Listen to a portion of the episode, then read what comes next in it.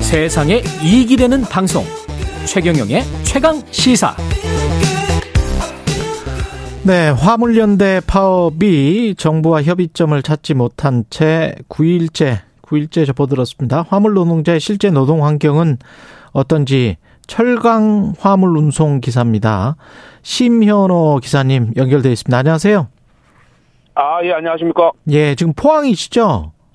예. 예, 화물 기사로 일하신 지는 얼마나 되셨어요? 어, 저는 2008년부터 시작해서 현재 한 15년 정도 되어 가고 있습니다. 아, 15년. 지입 차주를 하고 계시는 거죠? 어, 저는 여기 위스탁 차주로 아, 그렇게 예, 하, 예, 물감을 물량을 일감을 배정받아서 일하고 있습니다. 일감 배정 받아서 예. 예. 그 화물 운반은 지금 포항에서 전국으로 가시는 겁니까? 어, 저는 수도권 및 충청, 경기권을 주 코스로 일하고 있습니다. 이동 거리는 하루에 어- 어느 정도 되나요? 어, 평균 한 600, 700km 정도 운행하는 것으로 하는 것 같습니다. 700km. 그럼 시간으로 예. 따지면 어느 정도 되죠? 어, 운전만은 한 7시간 정도 하, 하지만은 예. 7시간, 8시간 하는데 예. 상차 우리 철강 화물 운송은 이제 상차 하차 하는 부분이 좀 오래 걸리다 보니까 예. 일하는 이제 대기하는 시간이 한 8시간 정도 되는 시간들이 많습니다. 그럼 상차라는 게 철강을 화물에 올리고 하차는 내리고 뭐 이러는 거죠? 예, 한 대 상차하고 하차하고 하는 시간. 예. 예. 그렇죠. 식사는 그러면 어떻게 하십니까? 어, 상하차가 상하차 대기가 길어질 시에는 한 끼 먹을 시간이 조금 주간에 이제 한 끼 먹는 먹으면 이제 성공한다 생각하고요. 예. 음, 상하차가 길어지면은 휴게소에서 핫바 하나 사 먹는 것도 일비제하고요. 주, 주, 그러니까 하루에 한 끼 먹으면 성공한다라는 말씀이세요? 예, 주간에요. 예, 아, 낮에. 예. 예, 하루 그러면 15시간. 그, 밤에 운전하는 경우도 많으실 것 같습니다. 그렇게 되면. 상하차 시간을 예. 생각을 해보면, 그죠?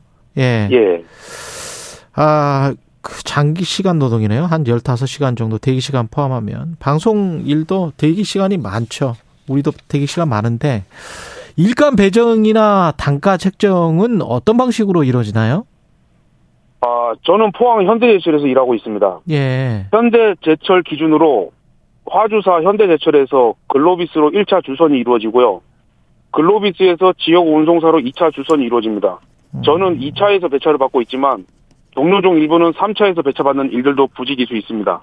1차, 2차, 3차의 주선 수수료는 결국 운송료에서 제한 후 남은 돈이 우리 운송료이기 때문에 2차, 3차 주선 과정에서 생기는 일들이 운송료 수수, 수수료가 이제 많이 빠져나가는 착취당하는 부분이 조금 있습니다. 이게 현대제철이 제조사고 그 밑에 이제 유- 유- 운송 운수 회사가 있는데 그게 현대글로비스에서 바로 받는 게 아니고 지금 그렇죠. 예, 바로 받는 게 아니고 한 번 거쳐서 2차에서 받는다는 말씀이시잖아요. 예. 그 2차는 뭘로 하는 회사입니까? 2차도 주선업을 하는 업체입니다. 주선업을 하는 그러면 사무실 하나 두고 이렇게 하는 거예요? 예, 배차만 하는. 배차만 업체입니다. 예. 하는 사무실에서 직원들이 배차를 해주고 그러면 2차, 3차 또 내려간다는 거는 왜 그렇습니까? 아, 이게 오랜 관행과 관습인데요. 예. 아, 이거는 뭐 현장에서 우리가 개선하려고 해도 할 수가 없는 부분이고요.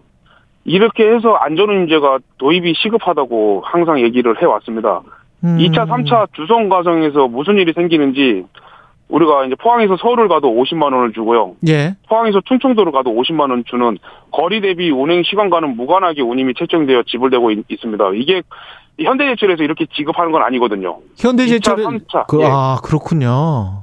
현대제철은 거리 대비 비율로 이렇게 지불을 하고 있습니다. 근데 1차, 2차, 3차 걸치면서 이제 이런 일들이 이제 거리 대비 부자연스럽게 돈이 지급이 되죠. 그러면 그 단가가 계속 떨어지는 거예요? 2차, 3차 거칠 때마다 수수료를 다 떼가니까. 그렇습니다. 아 그리고 먼 장거리 이동 그렇게 운전을 해도 그 단거리 운전이랑 거의 비슷하게 받을 수밖에 없는 그런 구조로 가는 겁니까? 예, 별반 차이가 없어가지고 아, 우리가 이제 적정 운송료를 지급받는 게 가장 큰 목표입니다. 안전운임제가 시행이 돼서 그렇죠. 컨테이너하고 BCT 노동자들이 이 적정한 운송료를 받습니다. 멀리 갔으면 멀리 좀 더 받는 게 당연한 건데 당연하죠. 기름값도 더 들고 도로 톨게이트 비용 우리가 일하는 시간도 더 드는데 운임이 그렇게 차이가 없으니까 그럼 왜 운임을 그렇게 차이를 안 주고 이렇게 배정을 합니까? 어 분명 이제 중간에서 이제 작 이제 우리 우리가 말하는 건 장난친다고 하는 것인데 예. 어찌됐든 현대제철에서 글로비스로 오는 과정에서는 뭐 기본적으로 수수료 뭐 10% 내외 뗀다고는 하는데 예. 우리가 안 보니 알 수 없죠. 근데 결국 우리 맨 밑에 가불병정 이 화물 운송 시장에서는 우리가 제일 밑바닥에 있다고 먹이 사슬 구조에서 제일 밑바닥에 있다고 볼 수 있는데 예. 우리한테 올 때까지는 이렇게 원임이 많이 좀 이렇게 떼이는 상태에서 떨어지는 부분이 있습니다. 하, 이 참 이해하기가 힘드네요. 그럼 현대제철에서 현대제철에서 바로 그냥 수주 발주를 못 한다고 하더라도 현대 글로비스를 거친다고 해도 거기만 거치면 된, 될 텐데 상식적으로는 그렇죠. 그렇게 해서 하면 화물 차주 그 저 지금 운전하시는 분들도 적정 임금을 보장받고 다 좋은 거 아니에요? 그러니까 이제 법제화를 해달라는 것입니다. 그걸 이게- 법제화를 해달라. 예, 이게 안전운임제가 예, 안전 운- 운임제가 어떤 것이냐는지를 좀 잘 아셔야 되는데요. 예, 어, 안전운임제는 정부에서요. 안전운임제는 정부에서 정- 전문 인력들이 운송료를 산출합니다. 예, 산출을 해서 고시를 해줍니다. 예, 이제 아무 운송 노동자가 여기서 여기까지 가면 저 50만 원 줘야 된다 이렇게 네. 고시를 해줍니다. 그 정부에서 예. 고시를 해주면 현대제철에서는 그걸 기준 삼아서 운송료를 지급할 수 있는 기준이 되지 않습니까? 그렇죠. 우리가 뭐 60만 원 달라고 한들 현대제철에서 60만 원 주겠습니까? 그, 그렇죠. 그러니까 이제 최저 운송료를 표준 운송료라고 하였는데 옛날에는 예, 지금은 안전운임제입니다. 예, 안전운임제 이름이 바뀌었지만 이제 정부에서 그걸 고시해주면 현대제철에서는 우리한테 이제 화물 노동자한테는 뭐 50만 원 주려 했으면 딱 50만 원 정도 줍니다. 예, 그럼 거기서 이제 오늘 화물 노동자한테 50만 원 안 주면은 이제 화주가 처벌을 당하기 때문에 그렇죠. 중간에 떼이는 일들이 없는 것입니다. 예, 그렇기 때문에 이제 현대제철도 화주사도 물류비 안정 물류비가 부담이 좀 덜 될 수 있고요. 예, 우리한테까지 딱 오기 때문에 우리한테 이제 안정적인 기본 소득이 딱 보장받는 부분이기 때문에 음, 중간 장난치는 이 브로커들이라고 브로커들이 이제 사라지는 부분들 안전운제가 있어서 가장 이득은 화주사와 우리 화물 노동자고요 현장에서 제일 뛰는 사람들이니까 안전운제 없으면 없으면 브로커들만 활개를 친다 그런 말씀이시네요. 그렇죠 안전운제가 있으면 가장 피해자는 중간 2차, 3차, 4차 운송 수수료들입니다 왜냐면은 예, 법에서는 주선료 다단계를 폐지 다단계를 금지하고 있어요 지금 예. 안전운제 안에서는 금지가 돼 있지만 이걸 법제화로 안 될 경우에는 이거는 누구, 그 누구도 잡아줄 수 있는 부분이 없습니다. 아, 그러네. 이게 지금 저 그렇게 해서 2차 정도 수수료를 떼고 난 다음에 어느 정도를 받으세요? 지금 뭐 고임금이다 국토부에서는 그러잖아요. 300만 원, 400만 원 정도 버는데 그 정도면 괜찮은 거 아니냐 이렇게 주장을 하는데요. 아, 우리, 우리가, 우리가 고임금이라고요? 예.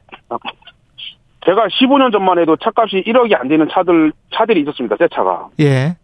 지금은 2억이 넘고요. 넘버비 예. 트레일러까지 하면 3억 정도 들고 시작해야 됩니다. 예. 근데 3억을 뭐 현찰 들고 시작하는 화물 노동자들은 극히 없고요. 다 대출 빚으로 받아야죠. 그 이제 예. 네, 시작하는데, 음. 과연 3억짜리 차 사서 10년 후에 차를 판다면은, 10년 후에 차값은 1억 아래로 떨어지는데요. 당연하죠. 10년 동안 이렇게 이제 일을 한다고 한들 우리가 2억을 모을 수 있을까요? 그리고 사고 한 방이 끝나는 것인데 밤잠 못 자고 장거리 운전으로 가정 생활도 유지하기도 버거운 직업인데요. 예. 고임금이라 주변 10년 이상 우리 주변 10년 이상 하신 형님들을 보면은요 예. 집 하나 없는 사람 수두룩합니다. 그리고 하여튼 그렇습니다. 음. 저는 이해할 수가 없습니다. 고임이라고 하는 것 정부에서 고임이라고 주장하는 것에 대해서 우리가 고임금이고 기종 노조다 하는데 어디 전국의 화물 노동자가 기종 노조라고 할 수 있겠습니까? 알겠습니다. 여기까지 듣겠습니다. 예, 철강 화물 운송 기사 심현호 씨였습니다. 고맙습니다. 예, 이종영 님은 현장의 생생한 이야기 전해 주시니 고맙습니다. 김재영님은 사회 전반적으로 있는 하도급 구제 구조가 문제인 것 같습니다. 이런 말씀해 주셨네요. 금요일 KBS 일라디오 최경령의 최강 시사였습니다. 고맙습니다.